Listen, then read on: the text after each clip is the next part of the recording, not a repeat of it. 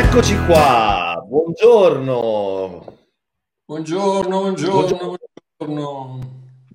Buonasera, perché oggi in via straordinaria, perché ho un impegno stamani. L'abbiamo spostata al pomeriggio in via del tutto straordinaria, ma anche se nel pomeriggio e anche se a testa all'ingiù abbiamo con noi il nostro caro amico e babbo papà Mario Marchiò. Ciao Mario, buongiorno, buonasera. Buonasera. Beh, da voi è sera, da noi è mattina. Buonasera. No, scherzo. Già avete le stagioni al contrario. Buonasera a tutti. Bene, diamo il tempo per le condivisioni. Dicevo una cosa, no, a Mario prima, lo volevo condividere con voi, di quanto abbiamo urgente bisogno di continuare a ascoltare il Vangelo. E tutte le volte, Mario, io dico, no? Penso, ma io questa parola Vangelo, nonostante non lo conoscessi, io sono nato in una famiglia non credente e non ho mai fatto, sai, né il catechismo né quelle cose lì, qui ringrazio Dio per averle fatte. E sì, perché sono arrivato a 21 anni che era una tabula rasa, no? Come dicevano i romani, proprio niente, non sapevo nulla. Pensa che quando... Dopo che ho conosciuto Gesù, sono andato da una donna, una cara amica, che è quella che il Signore ha usato nei primi tempi, e gli ho detto, ma se io voglio conoscere qualcosa su Gesù, la storia di Gesù, che libro posso leggere? E lei in maniera molto indulgente mi ha detto, Walter, il Vangelo. E ho detto, no, è vero, non ci avevo mai pensato. E sono andato a comprarmi una Bibbia. E mi ricordo che la notte, io passavo magari le nottate fino alle 4, alle 5 di mattina a leggere... il Vangelo, no? Non riuscivo a fermarmi. Sai quando nasci di nuovo e apri la Bibbia e tutto quello che c'è dentro schizza fuori, esce fuori. E io mi ricordo che la notte leggevo e piangevo, ci capivo niente però piangevo, e mi veniva in mente quella storiella, no? Che si racconta dell'acqua che bagna la frutta, l'insalata, no? Dice, forse l'insalata non ricorda tutta l'acqua che è caduta, ma una cosa è certa, che è lavata. Sì. E quindi è vero, perché abbiamo bisogno di... Però volevo dire questo, che questa parola Vangelo è talmente inflazionata, talmente usata in Italia, poi in tutto il mondo, però insomma in Italia poi, che è il centro, no? del cattolicesimo, quindi di questa... anche di tanta religiosità. La parola Vangelo, e chi è che non conosce il Vangelo, no? Viene utilizzata la parola Vangelo anche per dire, ma insomma questa cosa mica è il Vangelo, come dire, la verità assoluta, talmente conosciuta che insomma chi non conosce il Vangelo? Quale sprovveduto all'angolo delle strade non conosce il Vangelo? Per poi scoprire che se c'è una cosa che è sconosciuta, e non solo è sconosciuta, che per entrare a aggrappare ha bisogno di tempo, perché la mente umana ritorna sulla religione, scopri che è ciò di cui abbiamo davvero bisogno. E ecco perché Paolo diceva, io continuo a ripetervi sempre le solite cose. E diceva a Mario quella famosa frase di Lutero, altro personaggio che ancora, soprattutto in Italia, deve essere del tutto conosciuto, perché quelli che si dichiarano figli spirituali di Lutero, che comunque... la corrente mondo evangelico protestante nasce dalla sua riforma, che ancora non si è capito niente di quello che Lutero ha avuto come rivelazione dopo Paolo. Lui diceva, io ogni giorno devo predicare il Vangelo a me stesso, perché altrimenti lo dimentico. Ed è vero, perché la mente naturale tende a ritornare sul merito, a ritornare sulle opere, a ritornare sullo sforzo, a ritornare sulla condanna e a rimettere sempre un'ombra su Dio. Quindi abbiamo bisogno di continuare a tenere fresco sempre e vivo il Vangelo e a ravvederci in questo senso, cioè a cambiare la nostra mentalità ogni giorno. Mario, sei d'accordo? Praticamente è quello che Paolo dice nei Romani 12, 1 e 2, quando dice che dovete rinnovare la mente, perché sennò non solo gli schemi del mondo, ma anche gli schemi della Chiesa. Gli schemi della Chiesa ti offuscano la vista di questa cosa meravigliosa che si chiama Vangelo, la buona novella, il buon messaggio, euangelos, il buon messaggio. È un buon messaggio, è una buona novella. Se non è una buona novella, non è il Vangelo. È vero, è proprio così. Se io ti dico che se non ti comporti bene vai all'inferno, non è il Vangelo. No. No. Mi sembra semplice, come se io dovessi telefonare a Walter Biancalana, però sul telefonino schiaccio quello di Piero Tombini. Sì. Non ci arriva Walter Biancalana perché non è lui. Il Vangelo è una buona novella. Se fosse bastato comportarsi bene, avevamo già Mosè. Esattamente. Una via, tra virgolette, percorsa alla quale c'era assicurata la comunione con Dio, la benedizione in questo mondo e la vita eterna. E invece è costato il Vangelo sangue, lacrime, morte, dolore, all'unico innocente, perché i colpevoli fossero dichiarati irreversibilmente giusti. Sì, esattamente. E un'altra cosa, Walter, che ho notato, che ho già detto un paio di volte, ma che Paolo già 2000 anni fa fa notare sia ai Romani che ai Corinzi, che ma allora se vuol dire che se la grazia, siamo stati perdonati dalla grazia, allora adesso possiamo peccare? E poi lui dice non sia mai. Perché? Perché già 2000 anni fa cos'è che gli dicevano a Paolo? Ah, ma allora possiamo fare quello che vogliamo. Certo. Non è cambiato niente, il messaggio della brutta novella, della cattiva novella non è cambiato, era lo stesso 2000 anni fa, quando i giudei volevano conquistare, distruggere la libertà che i cristiani avevano trovato, e ancora oggi è la stessa cosa, dei nuovi giudei, dei nuovi farisei che vogliono distruggere la libertà che purtroppo tante, indubbiamente, sempre di più, ma ancora poche persone hanno trovato nella grazia. È assolutamente vero, Mario, è proprio così. Che mi porta a quello che abbiamo discusso prima. Se va bene, cosa dici? Partiamo? Sì. Stavo dicendo a Walter che ieri o l'altro ieri, non mi ricordo quando, dunque io, dopo aver fatto il caffè a mia moglie, portatole il caffè con il biscottino, e lei guarda la televisione cristiana. Io purtroppo sono arrivato a un punto dove la maggior parte delle volte devo fermarmi e mettermi in ginocchio e pentirmi perché dopo aver ascoltato certe cose che vengono dette in televisione. Comunque, insomma, morale alla favola, sono lì e sto ascoltando, c'è la predicatrice probabilmente più gettonata del mondo. Non dico il nome, ma è un gigante della fede, ed è effettivamente un gigante della fede, perché attraverso lei ci sono stati letteralmente milioni di persone che hanno trovato la fede, eccetera, eccetera.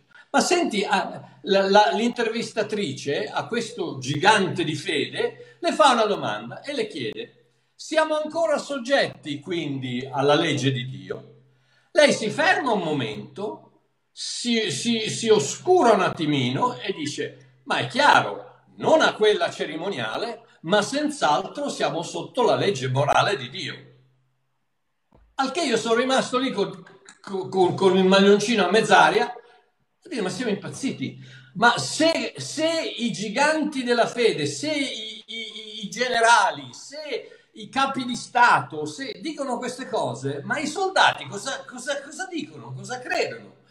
E allora ho pensato di portare un attimino un paio di pensieri su questa cosa che dice non siamo, perché io sono convinto che se andiamo a grattare un po' da qualche parte, Walter, troviamo tantissime persone che insegnano questo. Guarda, non hai bisogno di grattare, ti assicuro.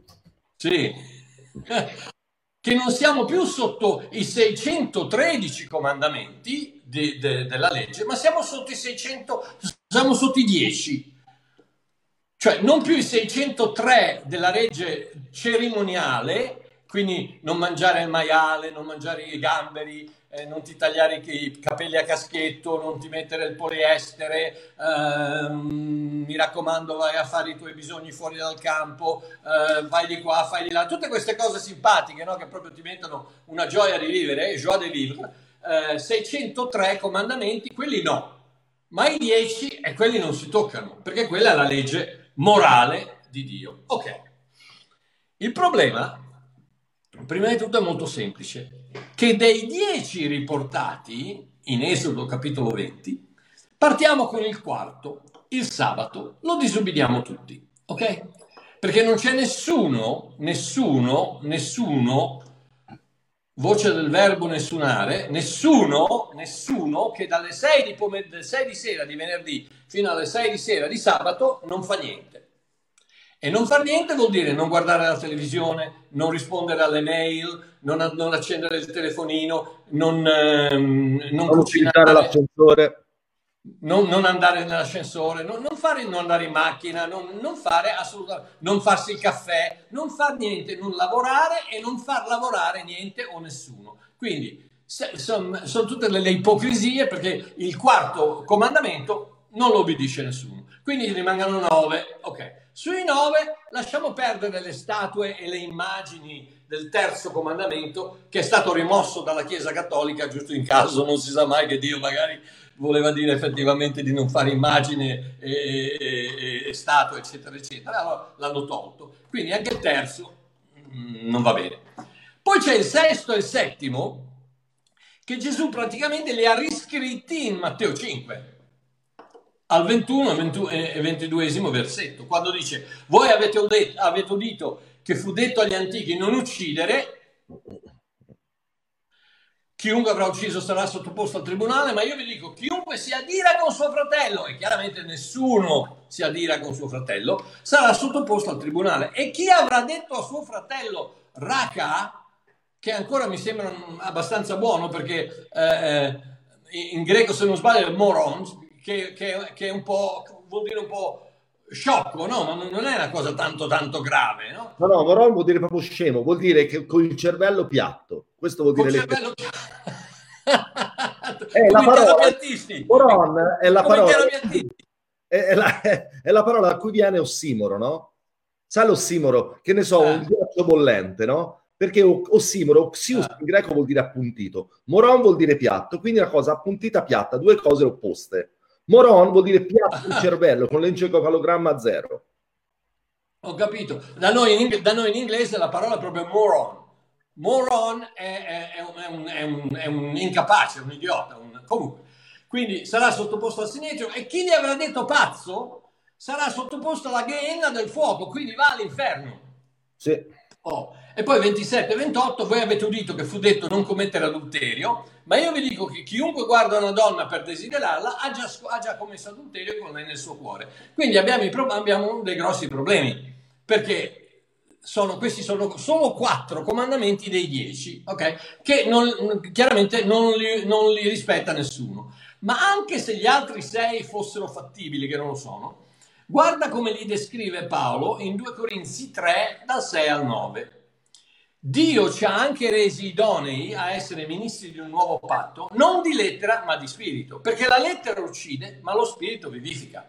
Ora, se il ministero della morte scolpito in lettere su pietre fu glorioso, al punto che i figli di Israele non potevano fissare lo sguardo sul volto di Mosè a motivo della gloria che pur svaniva nel volto di lui, quanto più sarà glorioso il motivo dello spirito. Io ho scritto l'annuncio, e qui è molto più, se ce l'avete leggetelo su questo, perché è una bella interpretazione.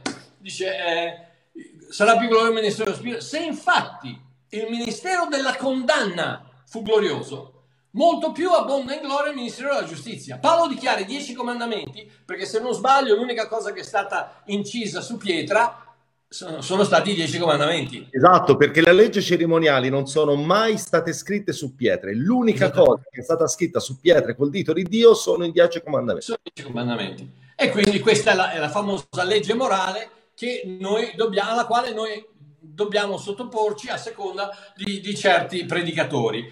Paolo la chiama la legge della morte, il 10 ministero di morte e di condanna, ministero di morte e di condanna.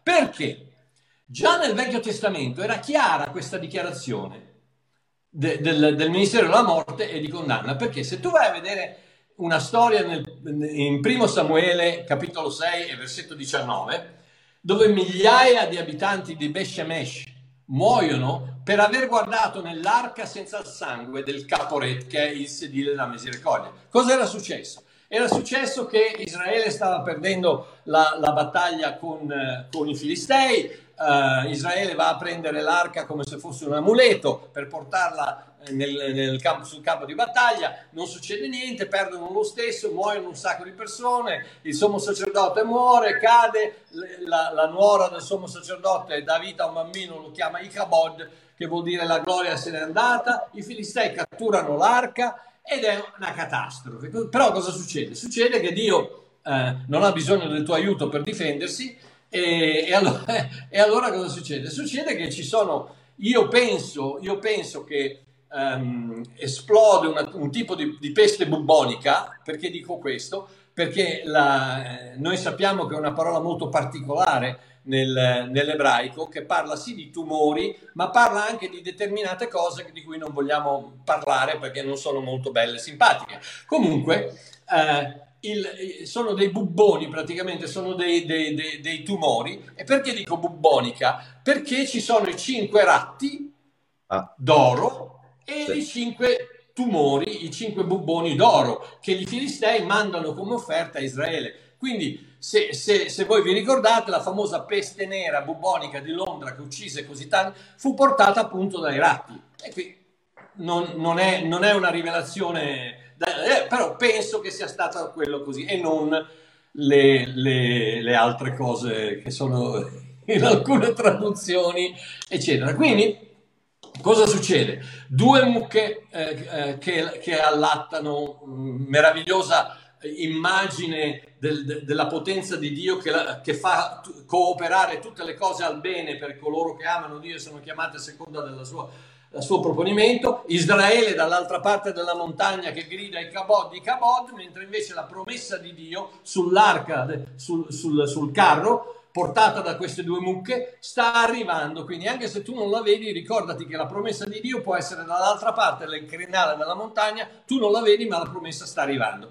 Quindi sta arrivando, cosa succede? Arrivano queste due mucche a Beth Shemesh, che tradotto vuol dire la casa del sole, quindi parla della posizione di Dio, parla della locazione di Dio, dell'ubicazione di Dio, e arriva quest'arca, pigliano il carro, lo spaccano, ci fanno un fuoco, offrono le mucche e guardano dentro l'arca. Errore. Perché senza il sangue del sacrificio non puoi guardare, non puoi entrare alla presenza di Dio. Quindi questa è un'immagine del ministero della morte.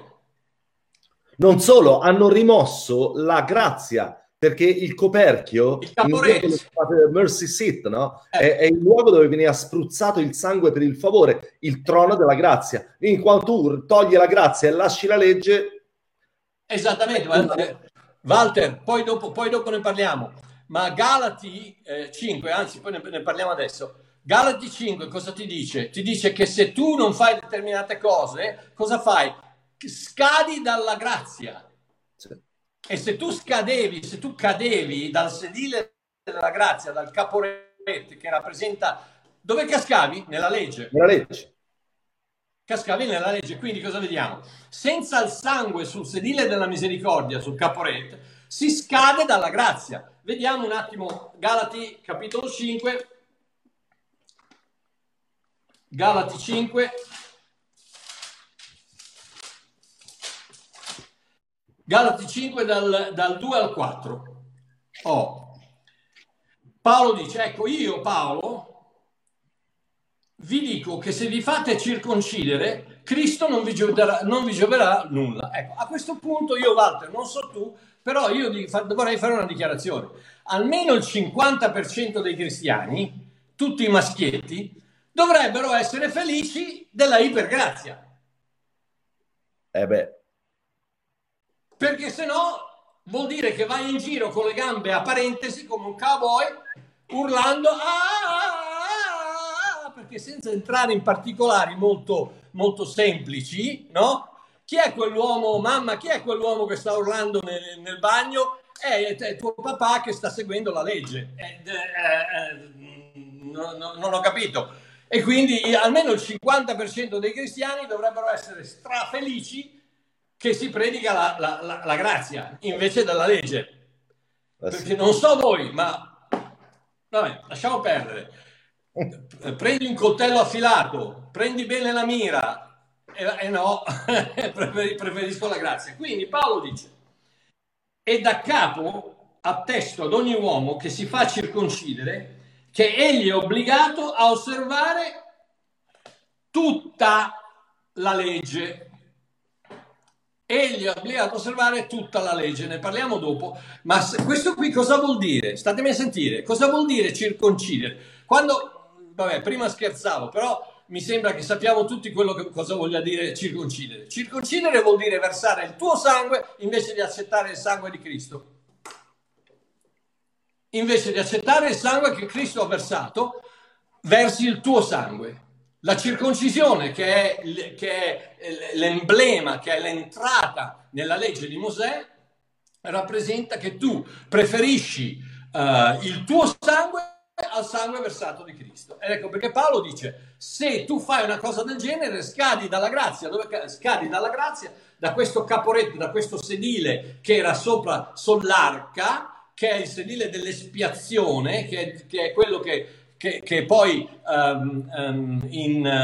più avanti Paolo, Giovanni dichiara propiziatorio, dichiara Gesù che è la propiziazione dei nostri peccati. E la propiziazione non è altro che un qualcosa che dice: sono a posto, vi siete messi a posto con me, non ho più bisogno di niente, non richiedo niente. La propiziazione è propiziarsi a qualcuno, vuol dire metterlo in pace, metterlo a posto. Dio non è più arrabbiato, Dio non è più arrabbiato col mondo, perché Gesù ha versato il suo sangue sul sedile del caporetto sopra la legge una volta per sempre. Oh.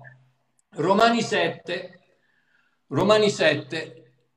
8 e 4. Stiamo parlando del fatto che tante persone dicono che sì, vabbè, non siamo più sotto la legge, ma quella è la legge cerimoniale. Siamo sempre sotto la legge morale. No, ho una parola molto difficile da capire, dove ci vuole il professore di greco, eccetera, per riuscire a capire. No. Quale parte della parola no non capite?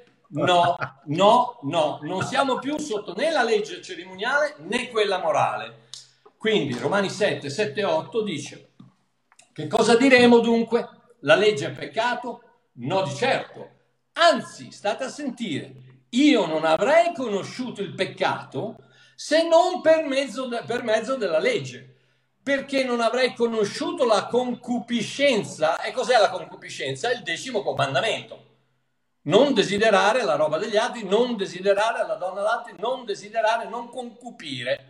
Quindi Paolo dice: non avrei conosciuto questo peccato se la legge non avesse detto non concupire.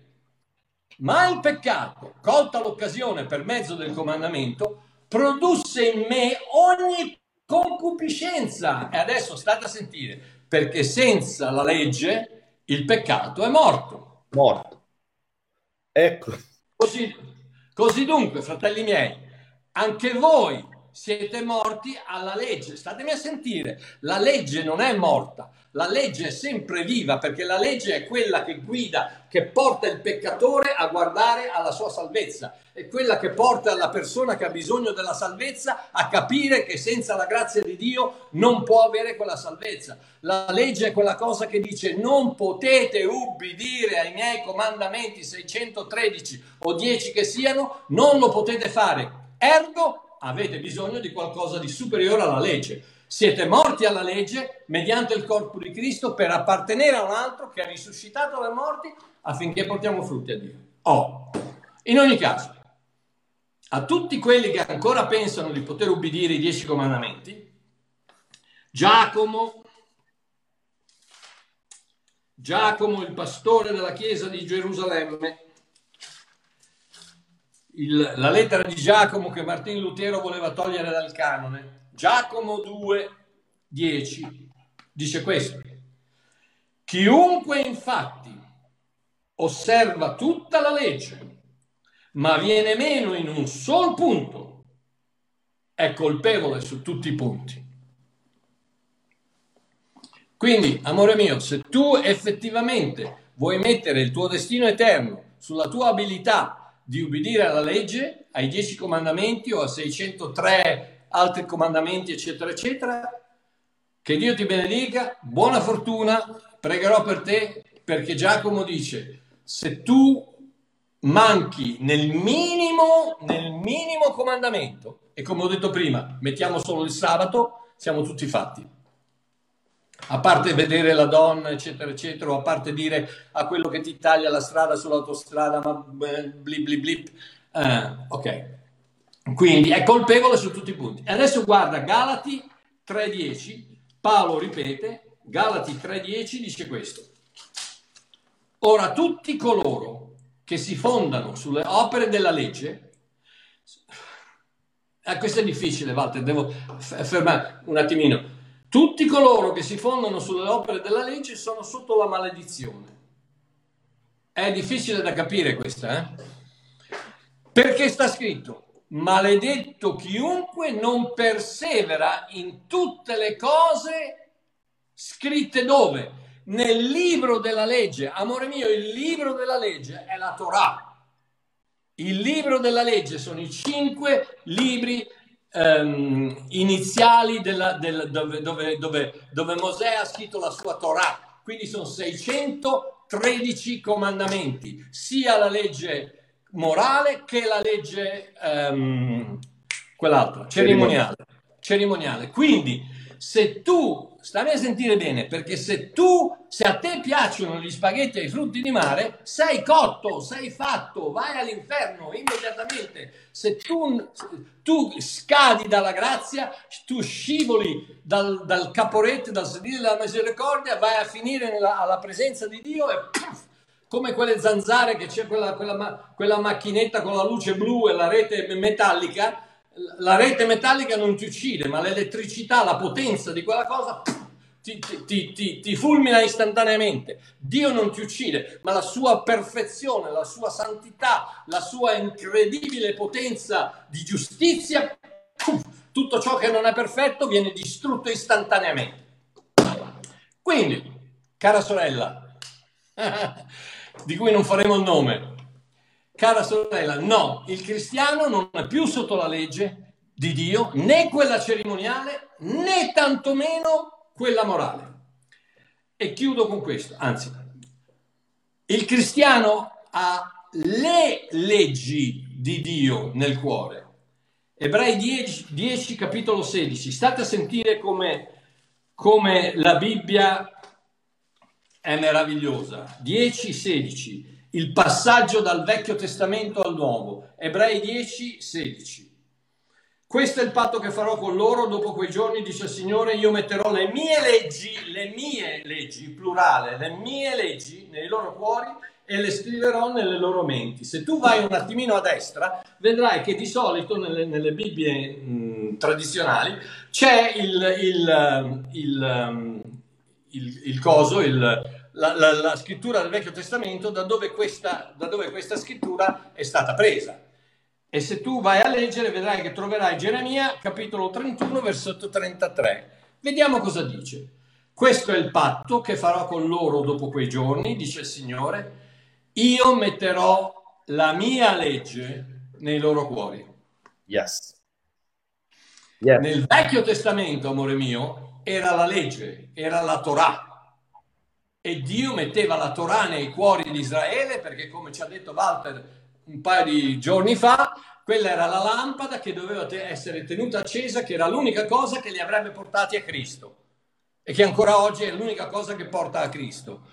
Ma quella era la Torah, metterò la mia legge. Ma lo scrittore, l'autore della lettera agli ebrei è nel Nuovo Testamento e non può fare una dichiarazione del genere, perché non siamo più sotto la legge, siamo morti alla legge. Cristo è la fine della legge per chiunque crede. Quindi cosa dice? Io metterò le mie leggi nel loro cuore. Quali sono? La legge della libertà, la legge regale, la legge dello spirito della vita, la legge di Cristo, la legge perfetta. Sono tutte leggi che ti parlano della grazia, della risurrezione, della bontà di Dio.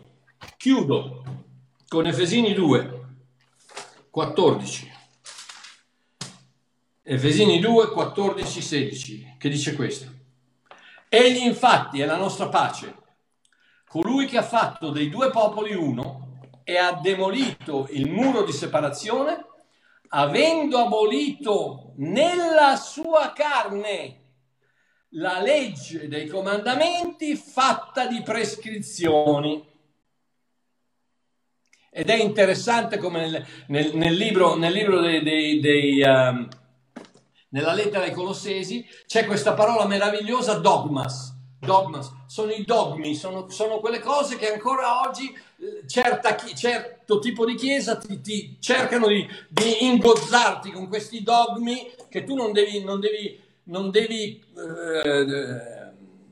farti delle domande, non devi cercare, non devi fare niente, devi soltanto mangiarteli. No, nella sua carne Cristo, Dio ha messo nella carne di Cristo l'inimicizia, la legge dei comandamenti fatta di prescrizioni per creare in se stesso dei due un solo uomo. Quali due?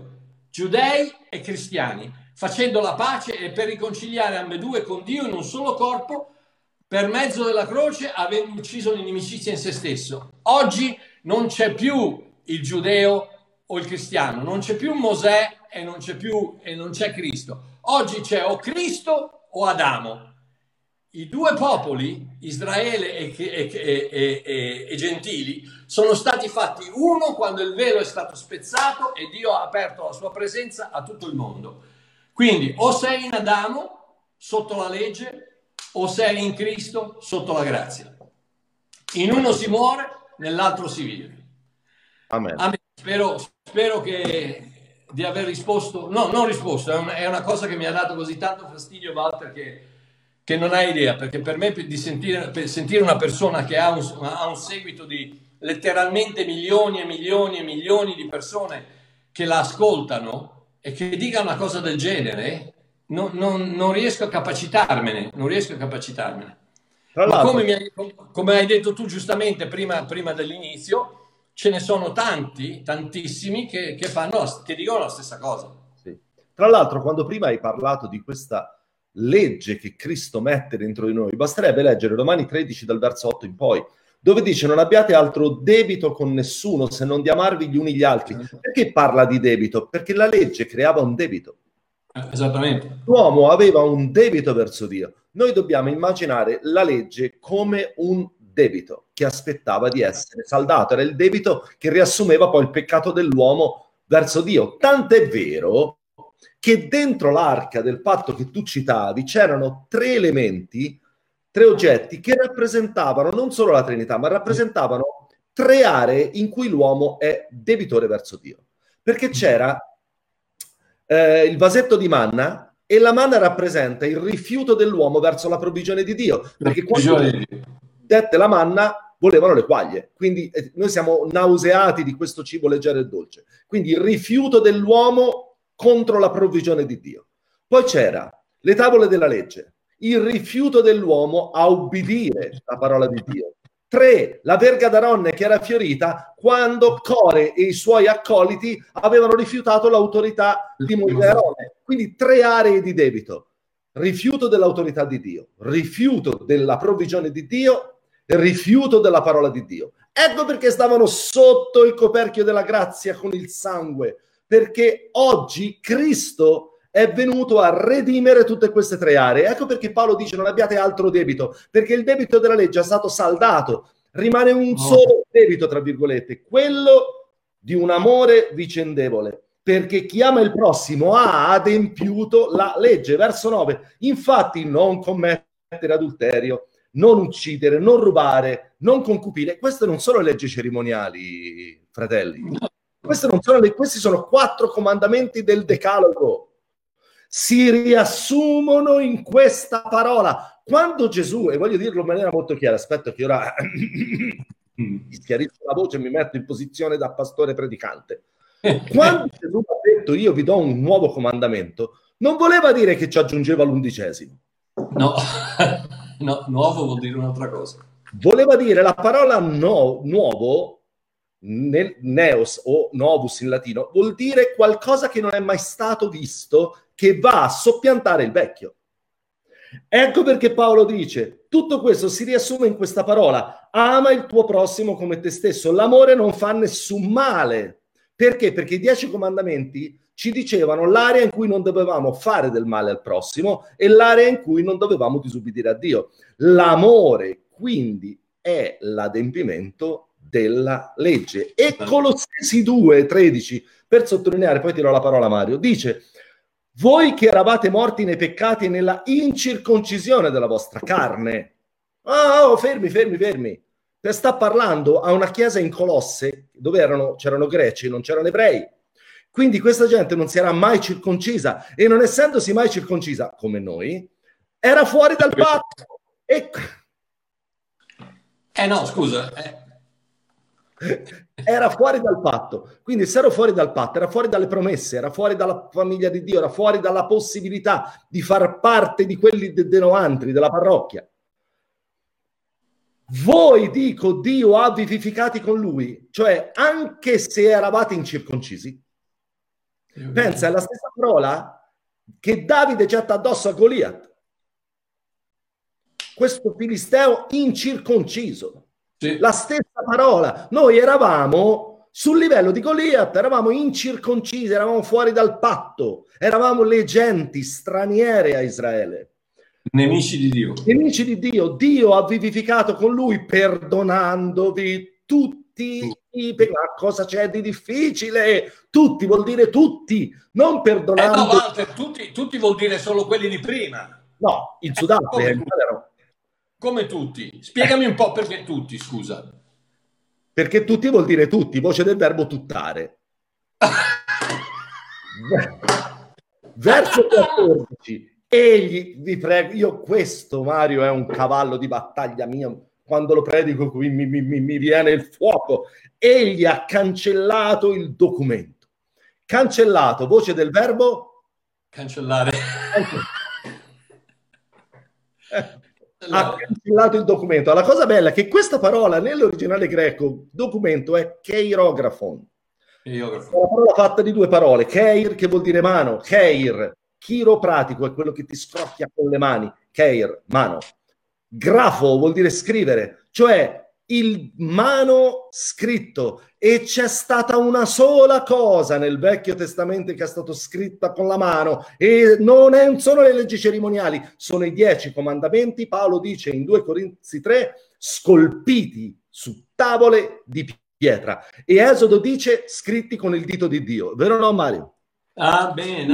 No, ma qui non parla dei 10 comandamenti, i cui comandamenti ci condannavano. Quindi un manoscritto con su dei comandamenti. Che cosa sarà?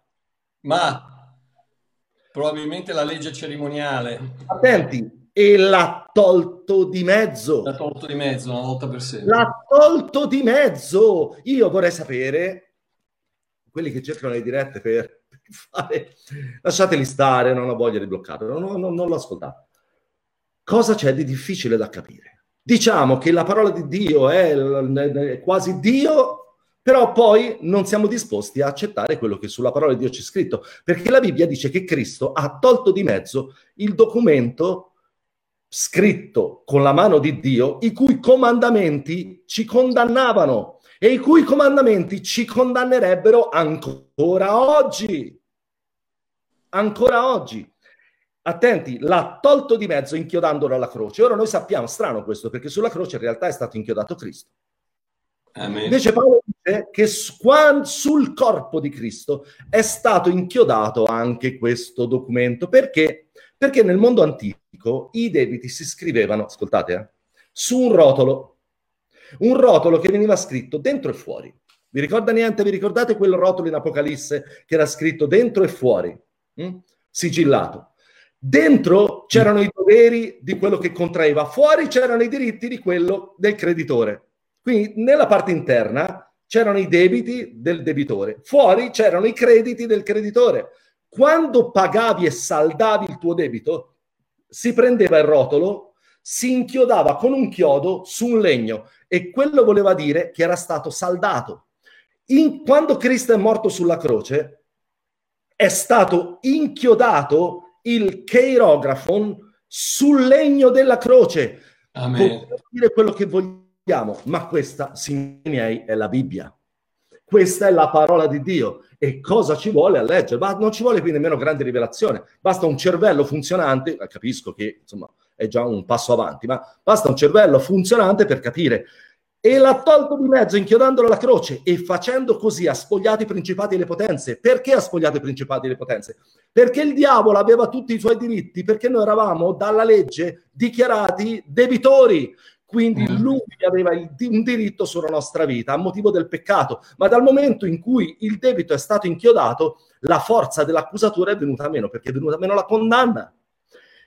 E ne ha fatto un pubblico spettacolo trionfando su lui per mezzo della croce. Tra l'altro qui, e chiudo, c'è una bellissima immagine. Perché Paolo dice ha spogliato i principati e le potenze? Perché il suo riferimento è chiaramente al fatto che gli ebrei spogliarono il faraone e spogliarono l'Egitto. E con le ricchezze dell'Egitto se ne andarono dall'Egitto. Cristo ha spogliato Satana di tutto ciò che Adamo gli aveva dato, e ce lo ha ridato a noi, e noi, come Israele in Mosè ha spogliato Faraone e l'Egitto, noi in Cristo abbiamo spogliato Satana e i suoi principati, e abbiamo recuperato tutto quello che il nostro nonno aveva perduto. Amen. Amen. Amen. Walter, sai quando hai detto parlavi del verbo cancellato, c'è una similitudine meravigliosa nella storia di Davide e Bathsheba, quando dopo che è successo tutto il patatrac, che Davide ha fatto lo studio biblico con Bathsheba, è nato il ragazzino, eccetera eccetera, quando Nathan il profeta va a trovarlo e gli racconta la storia del povero uomo con l'agnellino,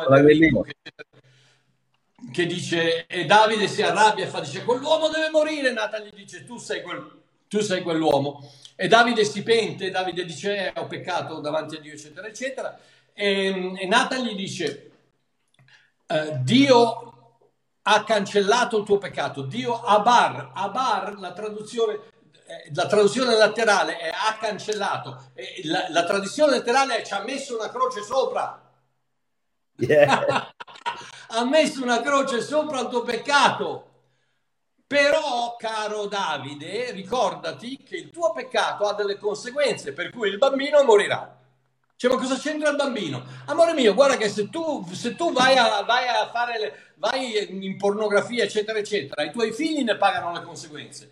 Tua moglie ne paga le conseguenze. Se tu ti metti della roba nel braccio, eccetera, eccetera, la tua salute ne paga, i tuoi genitori pagano le conseguenze. Persone innocenti ne pagano le conseguenze, perché il peccato ha delle conseguenze. Ma questo non ha niente a che vedere con il fatto che il profeta nel Vecchio Testamento, ragazzi, dice Dio ci ha messo una croce sopra e ha cancellato il tuo peccato. Amen. L'alternativa, fratelli e sorelle, tutti i 430 che ci state ascoltando, è che la croce di Cristo sia servita a quasi niente. Niente. Allora, o ha funzionato la croce, o la croce ha fallito. Io e Mario crediamo profondamente che la croce ha funzionato perfettamente, e ci giochiamo la faccia in Italia e altrove per dichiarare che la croce ha funzionato sovranamente, che Gesù Cristo merita tutta la gloria che spesso viene data a Mosè, a tutti gli altri uomini meravigliosi di Dio. Nessuno vuole fare né uomini straordinari, hanno dato la loro vita, ma la Bibbia dice in Apocalisse che a Cristo va tutta la gloria, l'onore, la potenza, la benedizione, perché lui ha compiuto un lavoro perfetto, esauriente, soddisfacente, definitivo. Quindi chiunque si oppone al messaggio del Vangelo, dice Paolo, si fa nemico della croce di Cristo. Amen, amen.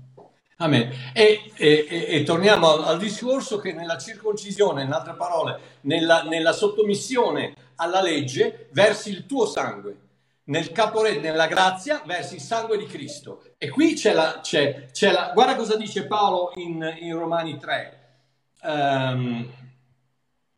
Ora noi sappiamo, 3:19, ora noi sappiamo che tutto quello che la legge dice lo dice per coloro che sono sotto la legge, affinché ogni bocca sia messa a tacere e tutto il mondo sia colpevole davanti a Dio. Non c'è una bocca che può dire sì però ma io no. Ogni bocca è messa a tacere e tutto il mondo è colpevole davanti a Dio, perché nessuna carne sarà giustificata davanti a lui per le opere della legge, Mediante la legge, infatti, vi è la conoscenza del peccato. Amore mio, se tu vuoi conoscere il peccato, ubbidisci la legge. E ti dirò di più. Chi vive nel legalismo vede peccato ovunque. È vero.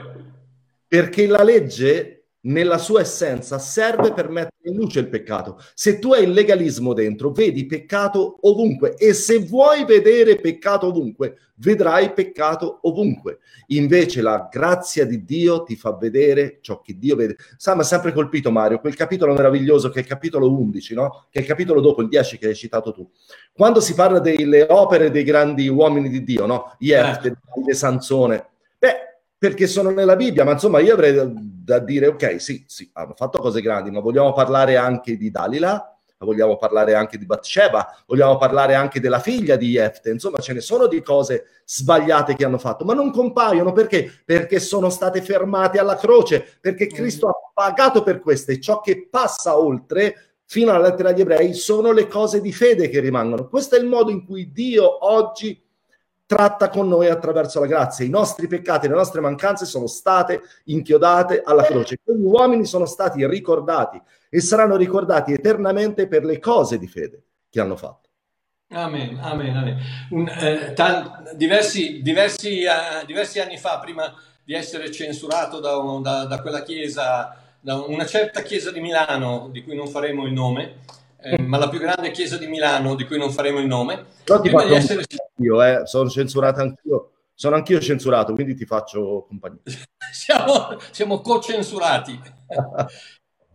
Quindi c'era un carissimo fratello che faceva i video, eccetera, eccetera, il quale mi ha chiesto di fare una serie di video. Io feci uno proprio su questo, sul fatto che la croce ha bloccato la parte di Dio che è il giudizio.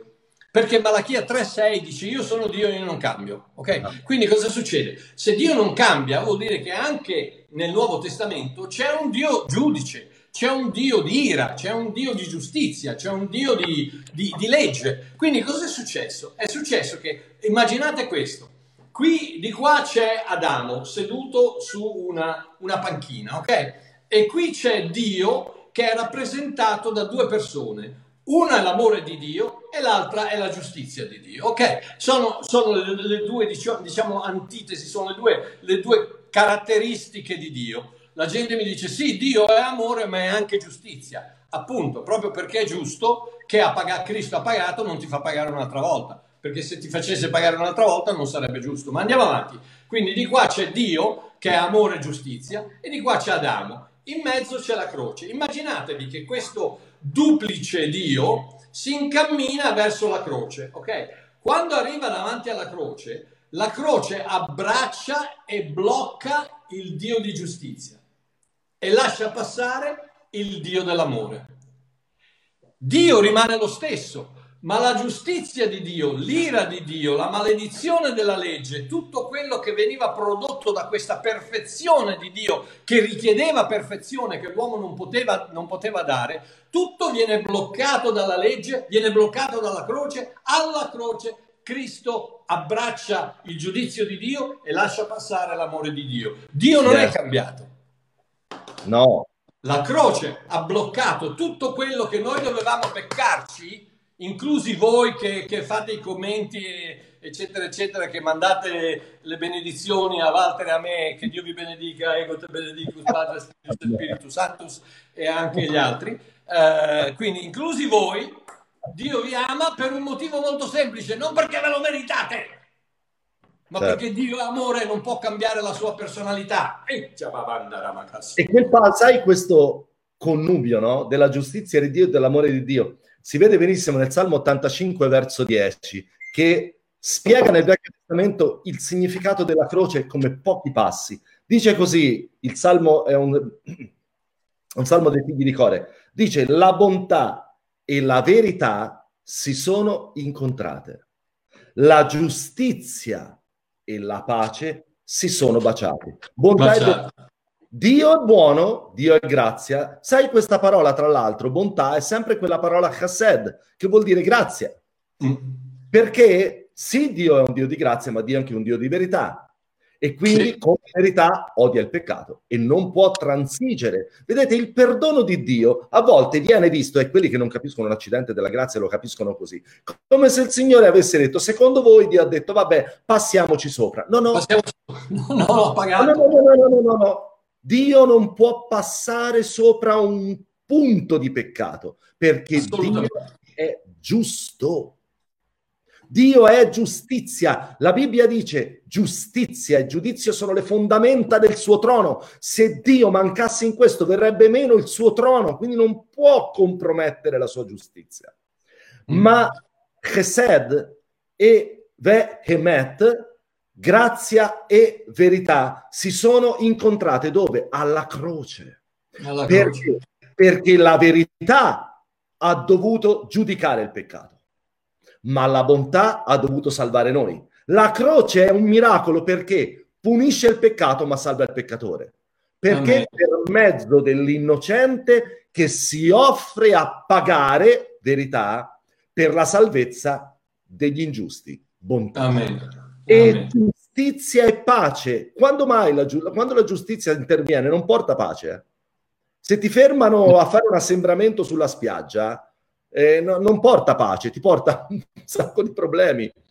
Perché giustizia e pace si sono incontrati? Perché il bisogno di giustizia di Dio si è scaricato su Gesù Cristo, e la pace è venuta. Il castigo, dice Isaia, per cui abbiamo pace, è caduto su di lui, e cadendo su di lui è venuta la pace su di noi. Guardate che meravigliosa rivelazione della croce. Mario. E poi ho visto, mi è passato adesso un commento su un'altra volta: sì, ma Dio è giustizia. Ok, un esempio, un'illustrazione velocissima. Tu vai al ristorante, io vado al ristorante, mi siedo, arriva il momento di pagare il conto, viene il cameriere e dico: vorrei pagare il conto, e lui dice: no, guardi che il signor Biancalana ha pagato il conto prima di uscire. Allora io, se insistessi a pagarlo un'altra volta, non sarei giusto, sarei un idiota. Sì. Perché? Perché se il mio conto, il mio debito è stato pagato da Gesù Cristo, la giustizia è stata soddisfatta. Dio è giusto. Dio non fa pagare un'altra persona un'altra volta il conto che è già stato pagato. Quello non sarebbe giustizia. Ok, giusto per chiudere qui, poi se abbiamo tempo, Walter, decidi tu, c'è quell'ultima domanda, ma nel Salmo 23, alla fine dice, nel versetto 6 dice: per certo beni e benignità mi accompagneranno tutti i giorni della mia vita, io abiterò nella casa dell'Eterno per sempre. Come dice spesso il sua eminenza Walter, che questa traduzione è stata fatta coi piedi. Perché? Perché beni e benignità sono Tob e Chesed. Tob è bontà e Chesed è grazia. Esatto. Quindi grazia e bontà mi seguiranno tutto il resto della mia vita. Quando tu pecchi e cadi, chi ti prende in braccio? Il giudizio, la giustizia, l'ira, il giudizio di Dio? No! Beni e benignità che sono dietro di te, che ti stanno seguendo, perché quando cadi la bontà e la grazia di Dio ti prendono. E quando tu cadi, quando tu durante il giorno vedi la ragazzina, quando tu durante il giorno mandi a quel paese quello che ti taglia la strada, quando tu durante il giorno, che tu non lo fai, stiamo parlando di quegli altri che invece non stanno guardando la diretta, ma se tu durante il giorno dici un paio di bugiette, che tu durante il giorno, durante il sabato non ti riposi, eccetera eccetera, tutte le volte che pecchi, perché amore mio tu pecchi come pecco io, come pecca Walter, come peccano ognuno di noi, non ce n'è uno che è privo di peccato. Come quando tu pecchi, se tu credi nella legge, è la legge che ti prende, che ti segue, che ti prende, il giudizio è la giustizia di Dio che ti prende, ma se credi nella grazia, è la bontà e la grazia di Dio che sono dietro di te e che quando cadi ti abbraccia. È così. Sai Mario, c'è un fatto che amo tanto. Nel primo libro dei Re, al capitolo 18, c'è un passo famosissimo, no? Che è il sacrificio di Elia. Ti ricordi, dopo che Elia ha sistemato un po' di cosette riguardo all'idolatria di Israele. A un certo punto, quando intorno ci sono tutti quelli che invece volevano, onoravano Baal, lui a un certo punto fa preparare un sacrificio.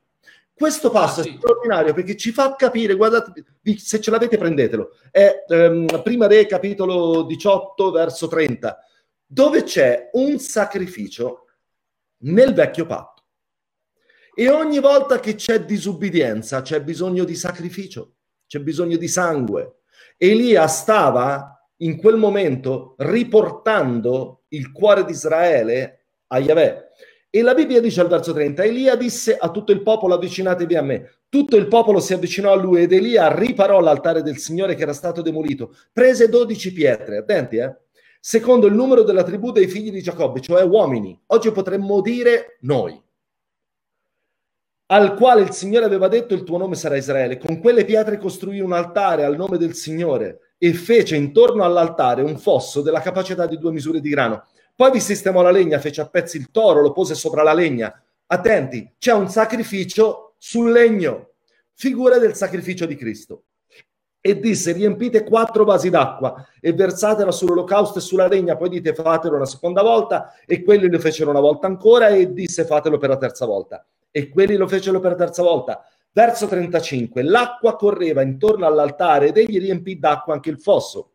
All'ora in cui si offriva l'offerta, l'ora tra l'altro in cui Cristo è stato immolato, il profeta Elia si avvicinò e disse: Signore Dio d'Abramo, di Isacco e di Israele, fa che oggi si conosca che tu sei Dio in Israele, che io sono tuo servo, e che ho fatto tutte queste cose per ordine tuo. Rispondimi, Signore, rispondimi, affinché questo popolo riconosca che tu, Signore, sei Dio e che tu sei colui che converte il loro cuore. State attenti al verso 38.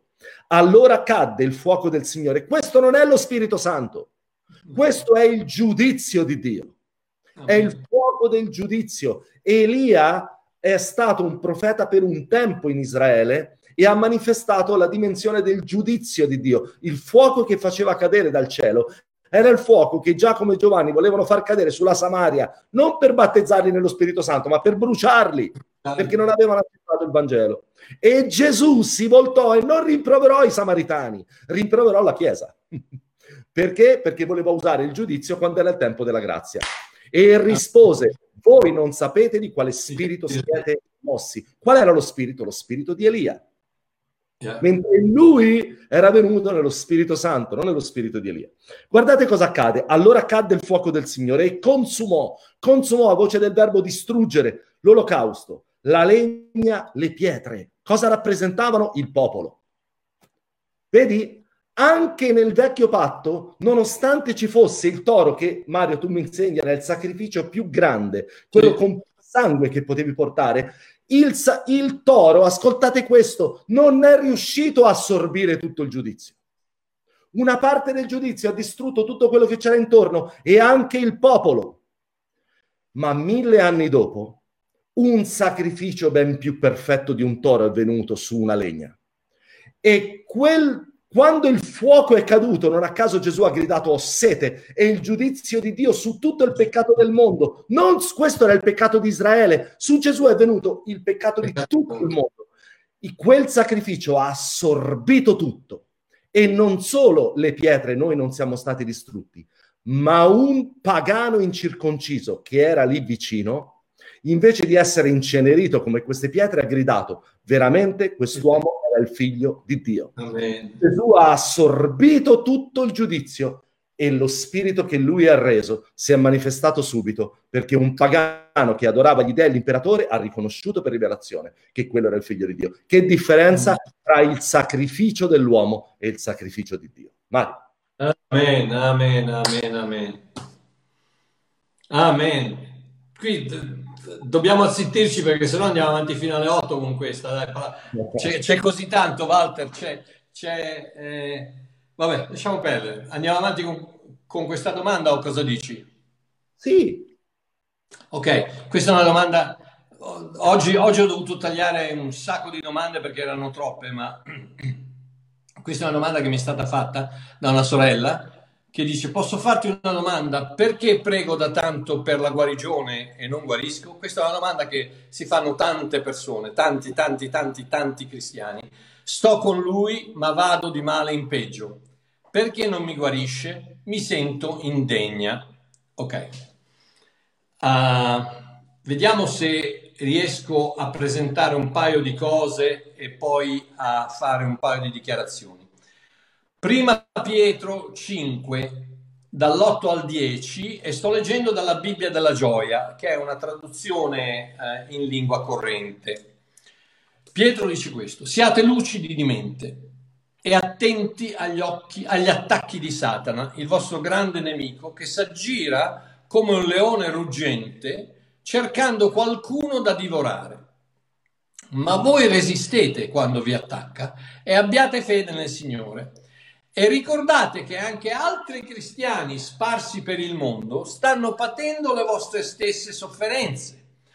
Ma dopo che avrete sofferto un po', il nostro Dio, che dona ogni grazia per mezzo di Cristo, vi darà la sua gloria eterna. Egli verrà di persona a prendervi e vi renderà perfetti, stabili e più forti che mai. Ok.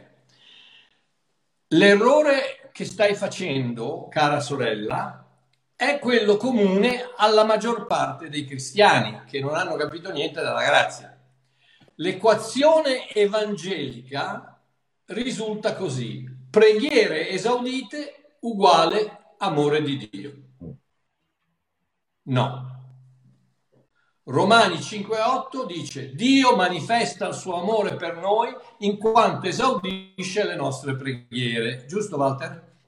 Dio manifesta il suo amore per noi in quanto fa quello che gli chiediamo di fare. Dio manifesta il suo amore per noi in quanto ogni volta che noi gli chiediamo di guarirci, lui ci guarisce. Dio manifesta il suo amore per noi in quanto funziona come un jukebox: quando mettiamo la monetina della nostra fede, facciamo la selezione, lui ci canta la nostra canzoncina preferita. No, Dio manifesta il suo amore per noi in quanto mentre eravamo ancora peccatori, Cristo è morto per noi.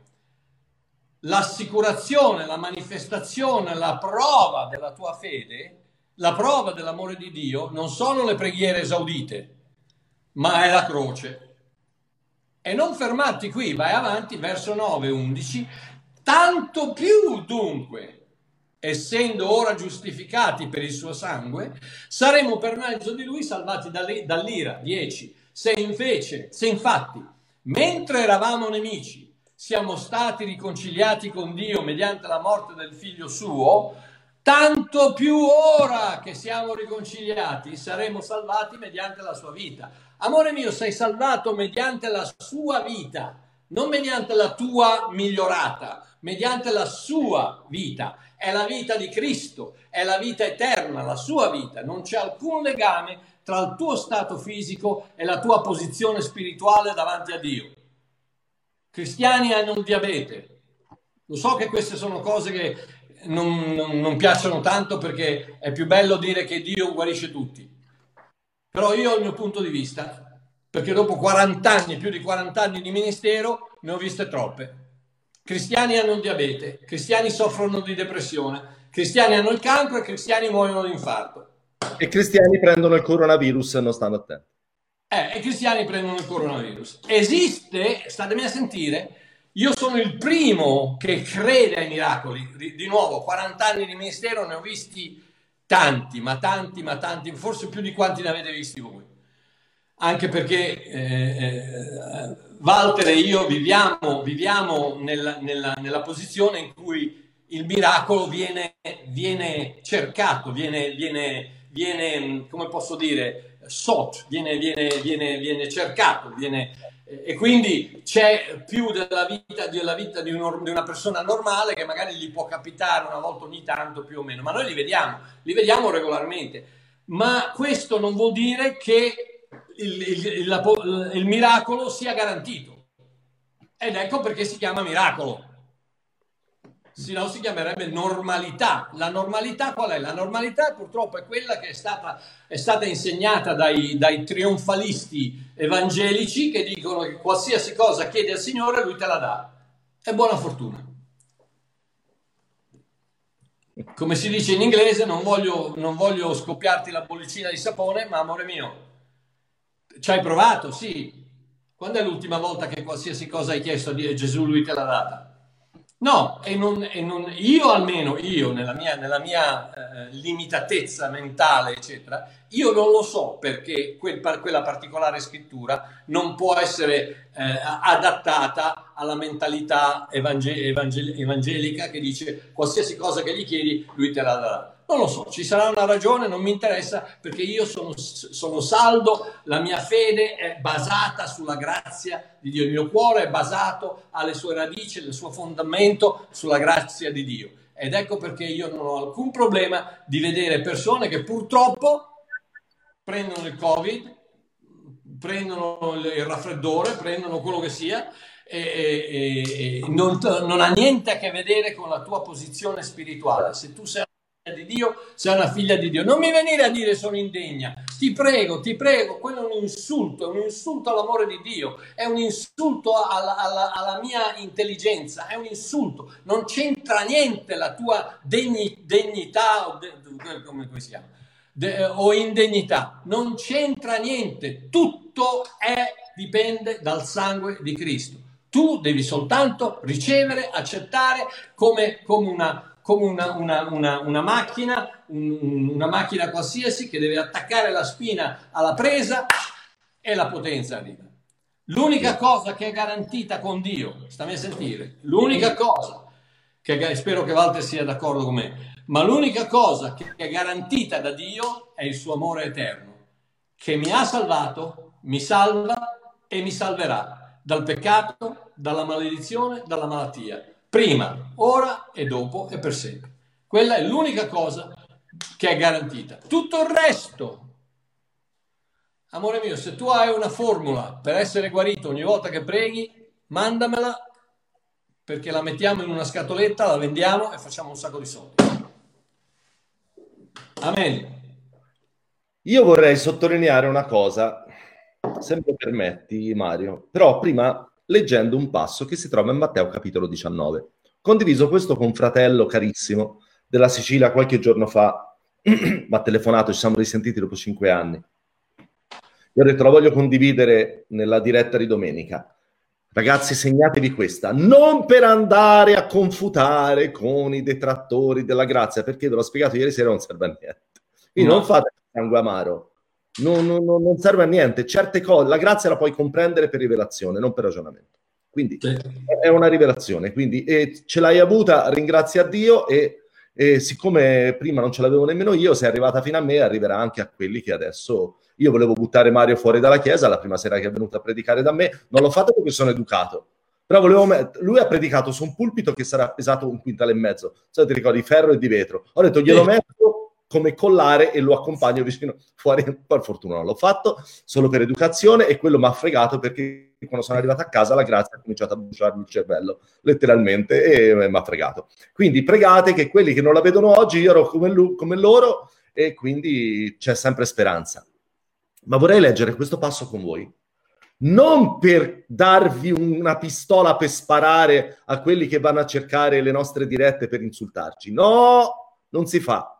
Vivere per grazia vuol dire anche che, lo so, che vorresti strappare le budella e fare una cravatta, non si può, perché la grazia di Dio ci insegna ad amare quelli che ci odiano, ok? Quindi do anche messa in pratica la grazia. Poi ci può essere un momento che ti saltano i nervi, a volte anch'io, dopo anni di insulti, c'è il momento che perdi una... però subito ti recuperi, no? Mario, subito ti accorgi, lo Spirito Santo ti fa sentire, beh, non si fa, e allora non si può fare. Matteo, però questo lo dico per voi, perché lo teniate per voi. Sai Mario, tanti anni fa, quando avevo conosciuto il Signore mi faceva vedere, sai, le piccole rivelazioncine che hai all'inizio, no? Io impazzivo, perché non ci dormivo la notte, saltavo nella camera quando vedevo qualcosa che riguardava il Signore e correvo da tutti a raccontarlo. E di solito la persona alla quale raccontavo faceva una faccia come se io avessi raccontato, io ne so, un'equazione in cinese, cioè francamente non è che mi dava tanta soddisfazione, io ci rimanevo male.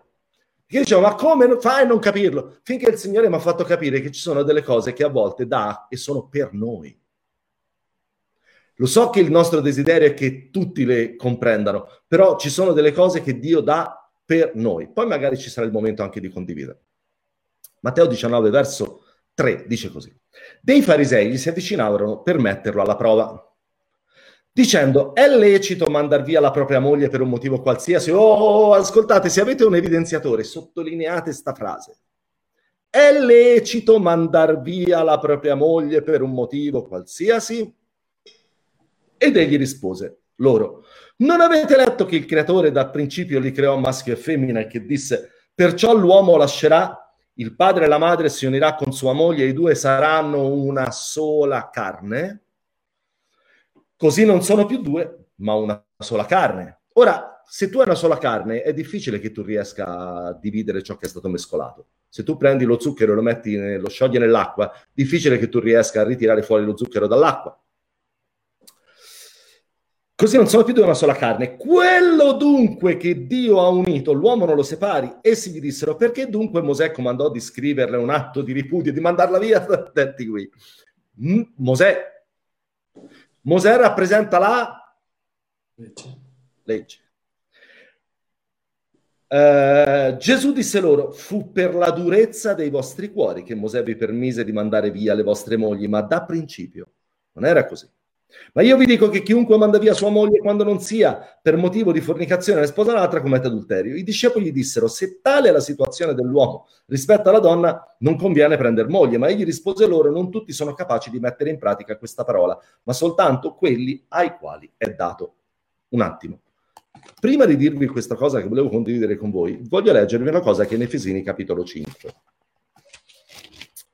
Efesini capitolo 5 al verso 29.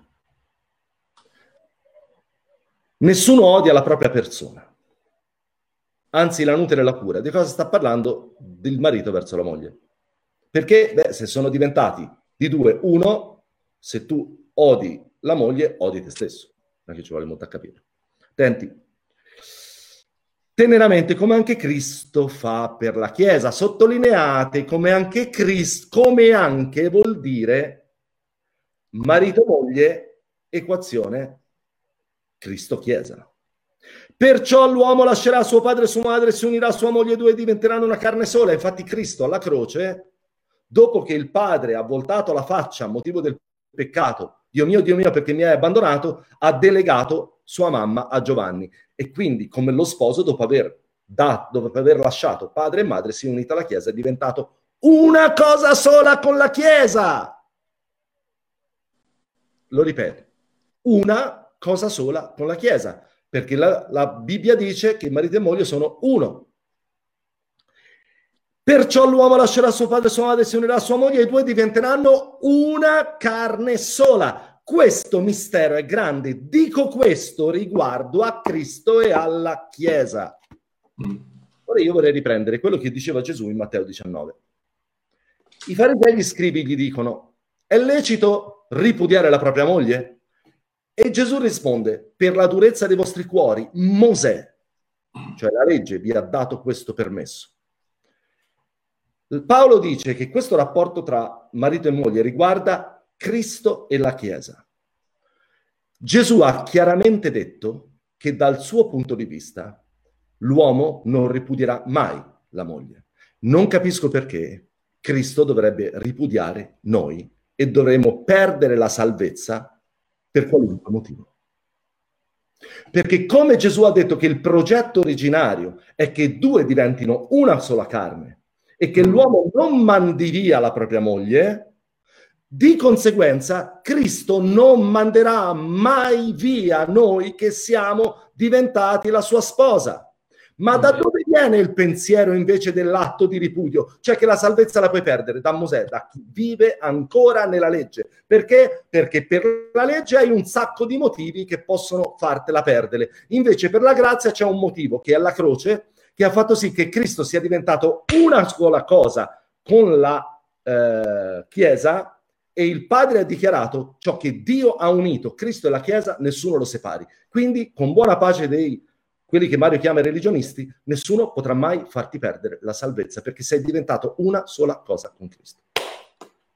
Dovevo dirla. Grazie Walter. Senti, devo soltanto chiudere con un paio di parole, perché ho visto scorrere un paio di commenti. No, io non sono d'accordo perché Gesù guarisce tutti. No, io non sono d'accordo perché la guarigione fa parte della mia eredità. Indubbiamente, tutto bello, tutto meraviglioso, tutte cose veramente belle. Però fatemi dire una cosa semplicissima. Gesù è andato, in Giovanni capitolo 5, è andato alla piscina di Betesda. Piscina di Betesda c'era una moltitudine di malati, di ciechi, di zoppi, di paralitici, eccetera, eccetera. Ne ha guarito uno. Perché ha guarito quell'uno? Perché credeva? No, non credeva neanche che Gesù fosse il figlio di Dio, non credeva che Gesù fosse il Messia, non credeva, non l'ha fatto perché lui se lo meritava, lo ha fatto unicamente perché Gesù amava quella persona.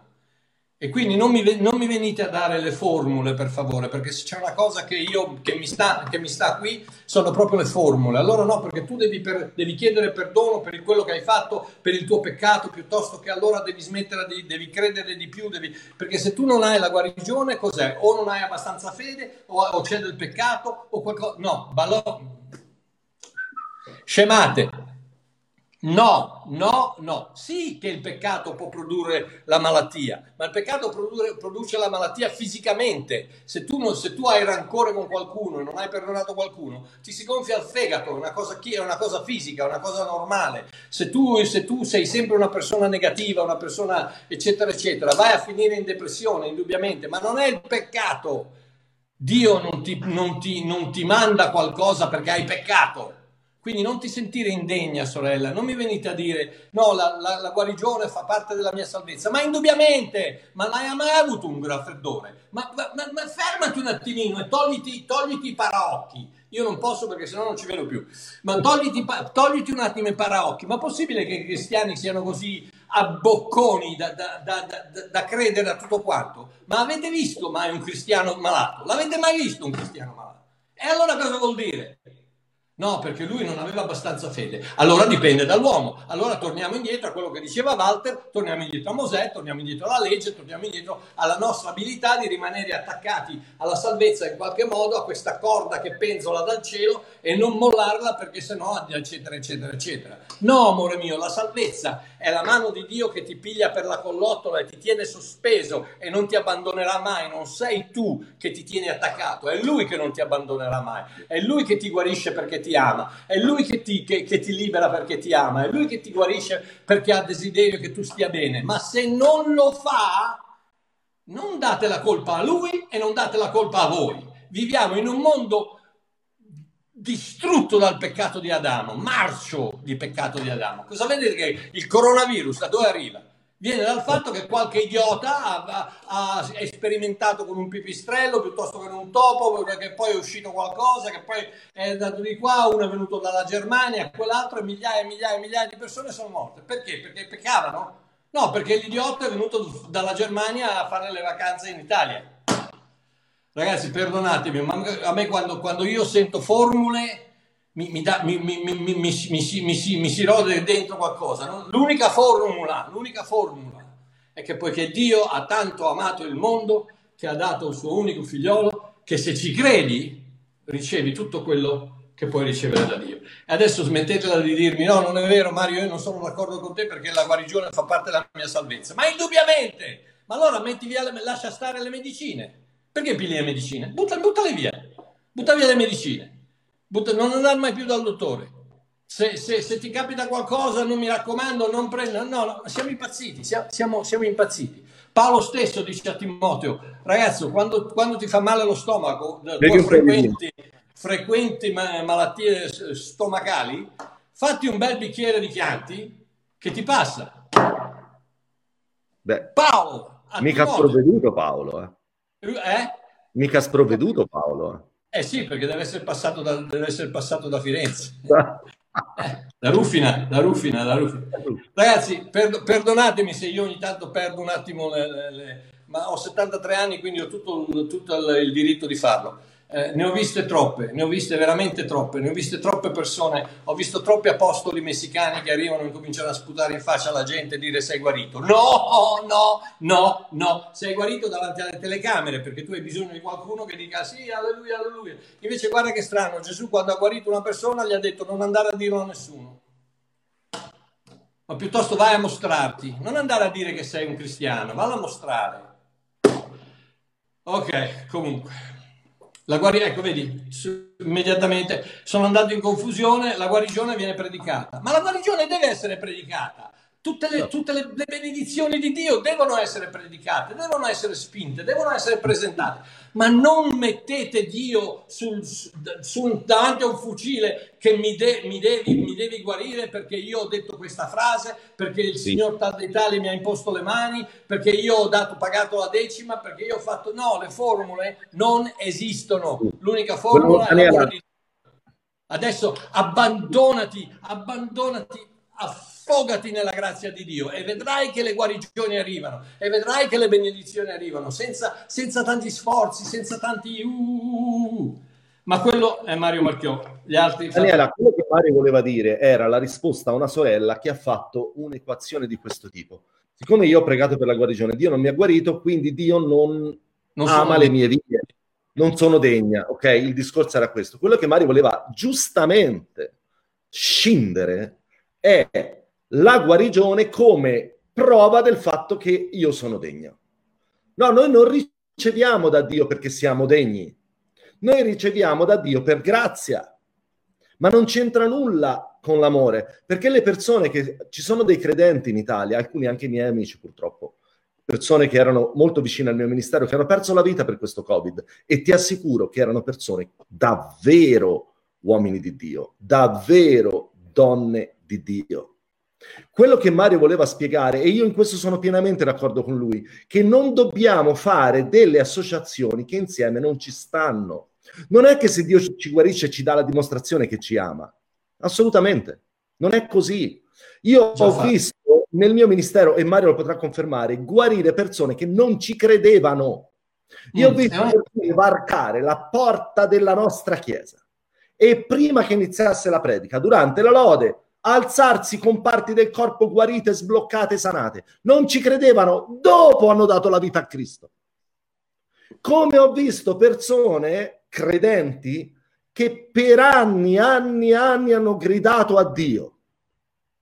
Quindi non dobbiamo... ci sono delle cose che non capiremmo fin quando... Paolo dice: in parte profetizziamo, in parte conosciamo. Noi non dobbiamo... Ieri mi ha scritto cara sorella, mi ha detto: Walter, è successa una cosa, che spiegazioni devo dare? E io ho detto: sorella mia, che spiegazioni vuoi dare? Non dare spiegazioni. Io ho visto delle famiglie cristiane colpite da dei dolori atroci, e come se non bastasse i pastori mettere il carico da 11 e dice: se ti è successo è perché hai aperto una porta, e ammazzarle completamente. C'è da fare una cosa sola: piangere con quelli che piangono. Esattamente. Questo è quello che la Bibbia dice che dovremmo fare, non andare con i versetti, piangere con quelli che piangono, pregare per le persone che sono nella sofferenza, ma non per forza noi abbiamo una risposta a tutto. Noi in parte conosciamo. Io credo nella guarigione, ogni giorno vediamo miracoli. Stamattina alle 11 abbiamo fatto una diretta con Francesco Basile, sono arrivate testimonianze di persone che sono state guarite a 300 km di distanza. Gloria a Dio, ma Dio non ama quella persona più di quella che ancora sta gridando per la sua guarigione. Una cosa è certa: il modo migliore per non ricevere è mettersi in una posizione degna. Mi viene in mente, Mario, quando... Esattamente. Mi viene in mente quando per la preghiera di Abramo Dio guarisce Abimelech e la sua famiglia da sterilità, ti ricordi? E quello è interessante, perché oltretutto saranno beccati, insomma, la sterilità familiare per colpa di una bugia di Abramo, padre della fede, se andiamo a vedere, perché per 2 volte ha fatto passare la moglie come sorella. Questo, ecco perché Dio c'è speranza per tutti. Vedi, Abramo non era perfetto, come non siamo perfetti noi. Abramo ha mentito 2 volte, la stessa menzogna, tra l'altro. Poi lui, una dice però era una mezza bugia perché era veramente figlia di uno dei miei genitori. Sì. Una mezza bugia. Ma la cosa interessante è che Abramo ha pregato per Abimelech e Dio ha guarito la famiglia di Abimelech, ok? Ma la cosa interessante è che lui ha pregato per un problema che c'aveva in casa lui, perché la moglie sterile ce l'aveva pure lui, e secondo il ragionamento della condanna Io mi immagino il diavolo che sia andato alla mente di Abramo a dire: ma con quale coraggio tu preghi per loro che hanno un problema di sterilità, che non hai avuto la fede per risolvere il tuo problema di sterilità in casa, visto che hai una moglie sterile? Perché la Bibbia dichiara che Sara era sterile. Eppure, guarda la grazia di Dio, un uomo che aveva un problema di sterilità nel matrimonio è stato usato per pregare e per la guarigione di una famiglia dalla sterilità. Poi però c'è da dire anche che al capitolo 20, verso 1, è scritto che Dio visitò Sara e Sara concepì. A volte è sempre meglio dare agli altri quello anche che non abbiamo, che mettersi a fare 1000 domande su perché. Perché io mi immagino, se io fossi stato Abramo, sarei andato da Dio a dire: scusami, io devo pregare una famiglia sterile, sono il primo io, ma come posso esercitare? Quante volte ce l'hanno detto, Mario? Come puoi credere per gli altri se tu per primo non l'hai sperimentato nella tua vita? E questo non è vero. Non è vero, e la storia di Abramo lo dimostra chiaramente. Quindi non cedere mai, cara sorella, alla condanna nel tuo cuore, mai, mai. Dio non amava Abimelech più di Abramo, eppure la preghiera di un uomo che aveva la moglie sterile, quindi che non era, secondo i canoni umani, a posto spiritualmente in quell'area, ha fatto sì che quella famiglia, tutta la famiglia sia stata guarita dalla sterilità. E ancora lui aveva la moglie sterile. Quindi non dobbiamo fare quello che Mario voleva dire, non dobbiamo fare 1+1, Dio mi ha guarito, Dio mi ama, Dio non mi ha ancora guarito, allora non sono degna. No, no. La storia di Abramo e Abimelech dimostra che tu abbia già ricevuto la tua guarigione o che tu non l'abbia ricevuta, davanti a Dio hai la stessa posizione. Dio ha usato in un modo straordinario la preghiera di Abramo. Perché? Perché la preghiera del giusto, Giacomo 5, ha molta efficacia, e Abramo aveva creduto nel Vangelo di Cristo e quindi gli era stato addebitato come giustizia. Amen. Amen.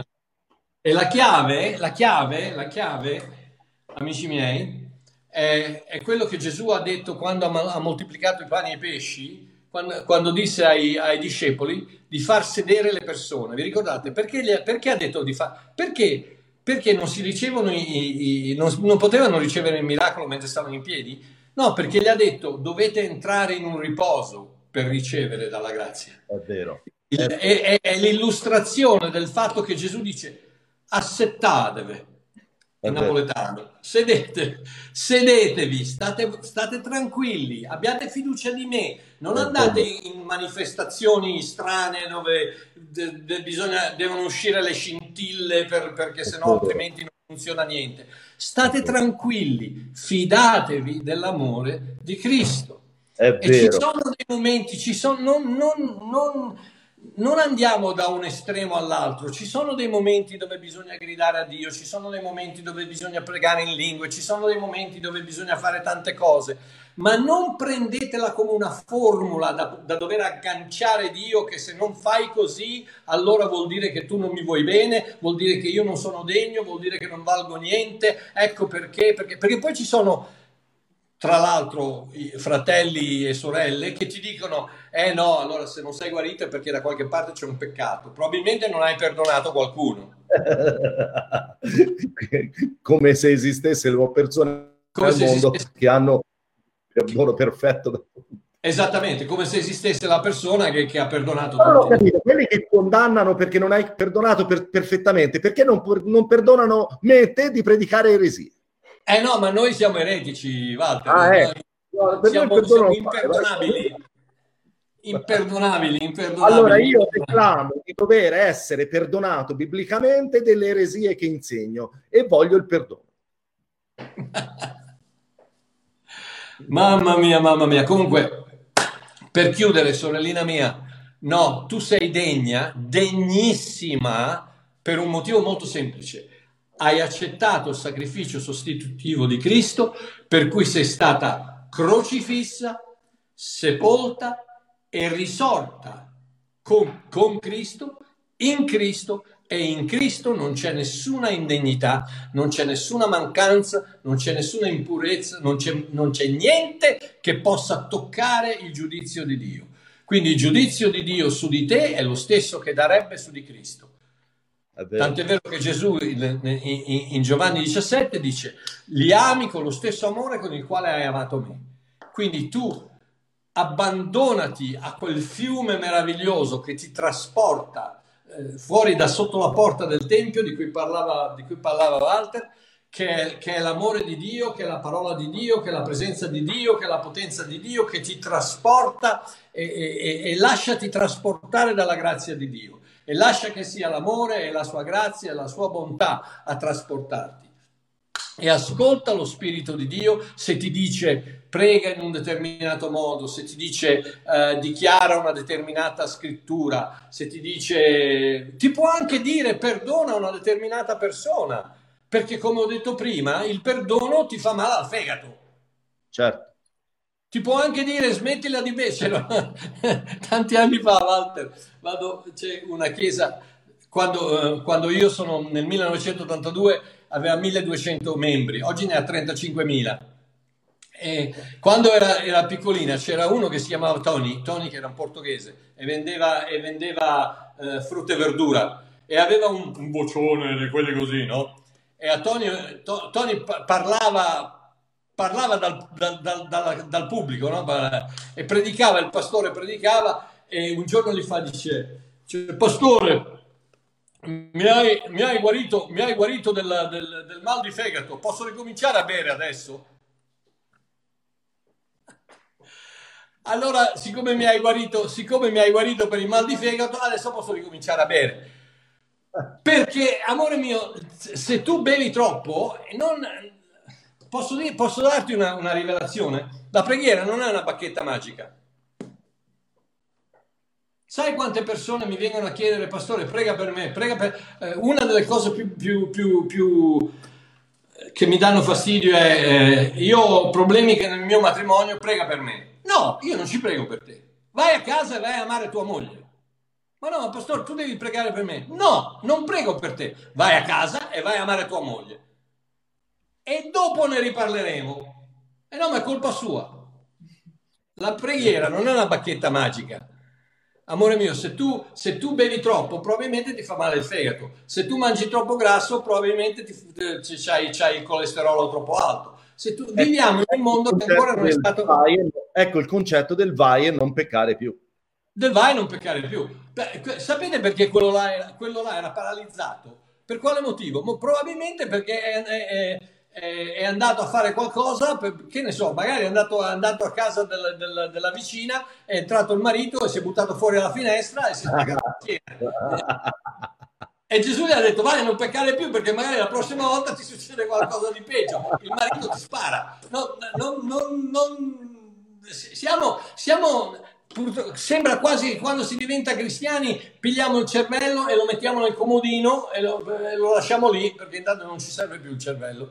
Usate anche il cervello, non usate soltanto il religionismo. Amen. Comunque, io ho finito. Sì. È come quella, mi ha fatto venire in mente, si può dire, non è che veniamo lapidati. Quella, la sai, la barzelletta di quello che va a riparare il televisore perché non gli funzionava l'antenna a casa di quella coppia. No. Al marito al lavoro chiama uno perché non gli funziona l'antenna del televisore, no? E lei va lì e arriva l'antennista, cerca di sistemare questa antenna, l'antenna non prende. Il primo giorno, il secondo giorno, il terzo giorno, il quarto giorno va a vedere su internet, dice probabilmente c'è un disturbo, cerchi di mettersi in un posto isolato con del legno e vedrà che probabilmente questo disturbo sai che il corpo ha l'elettricità elettrostatica, no? Cerchi di isolarsi per vedere se è un problema del... Allora lui va a casa e accanto c'è un armadio, si mette dentro l'armadio per vedere se non ti funziona l'antenna. Arriva a casa al marito, lo trova dentro l'armadio e gli fa e te cosa sta facendo? Io sono venuto a prendere a letto la tua moglie, perché se ti sono venuto a mettere a posto l'antenna non ci redi mia. Ai, Walter, questa qui te la fanno pagare, questa te la fanno pagare.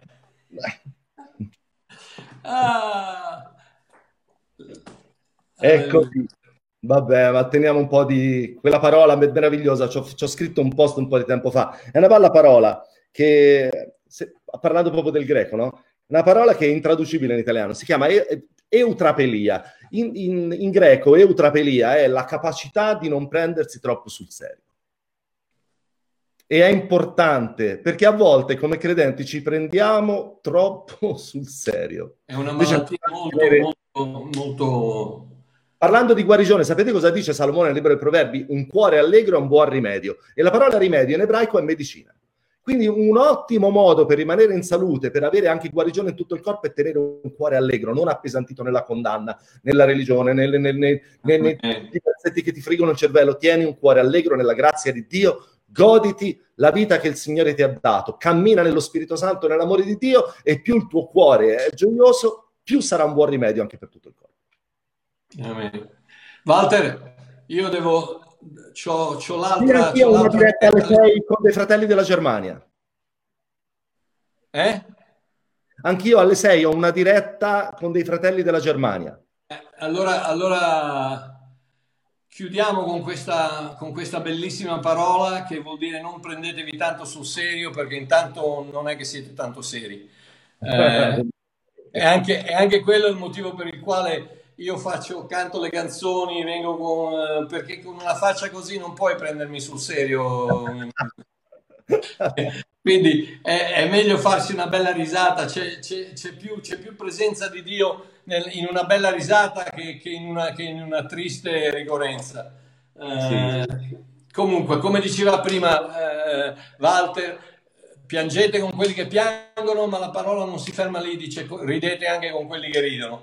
Quindi cooperate alla situazione delle persone, amateli.